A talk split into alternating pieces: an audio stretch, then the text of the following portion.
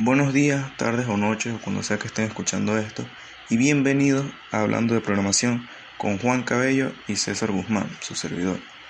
El día de hoy vamos a hablar sobre las estructuras repetitivas. Estas se utilizan cuando se quiere que un conjunto de instrucciones se ejecuten un cierto número finito de veces.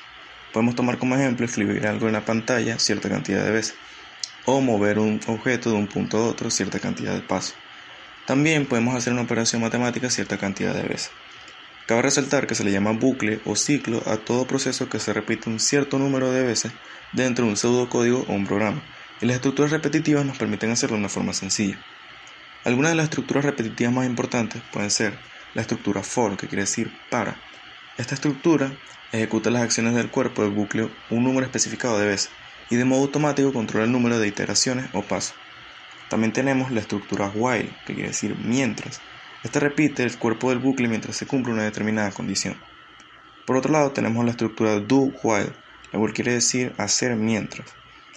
Esta estructura cumple la misma función que la estructura mientras, a diferencia de que la estructura mientras comprueba la condición al inicio y repite lo que hace al final. Es por ello que la estructura hacer mientras se ejecuta por lo menos una vez.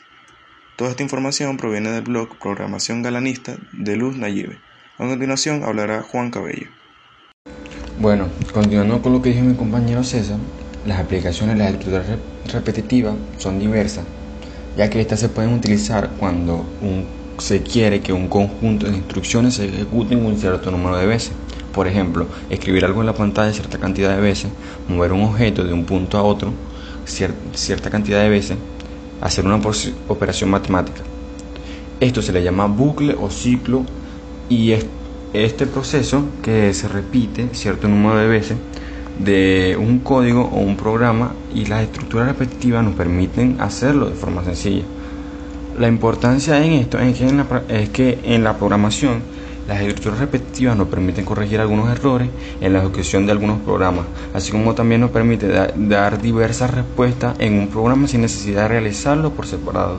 También facilitan la ejecución de operaciones y desarrollo de nuevos sistemas operativos en herramientas que nos permiten a los programadores elaborar proyectos en corto tiempo. Un ejemplo de estructura repetitiva serían las máquinas que se utilizan para poner las cuerdas a la raquetas de tenis. Otro ejemplo sería una máquina de una empresa de refresco ah, con una estructura tendría una estructura repetitiva para llenar las botellas, lo cual es un proceso cíclico. Con esto doy por terminado el podcast sobre las estructuras repetitivas en la programación.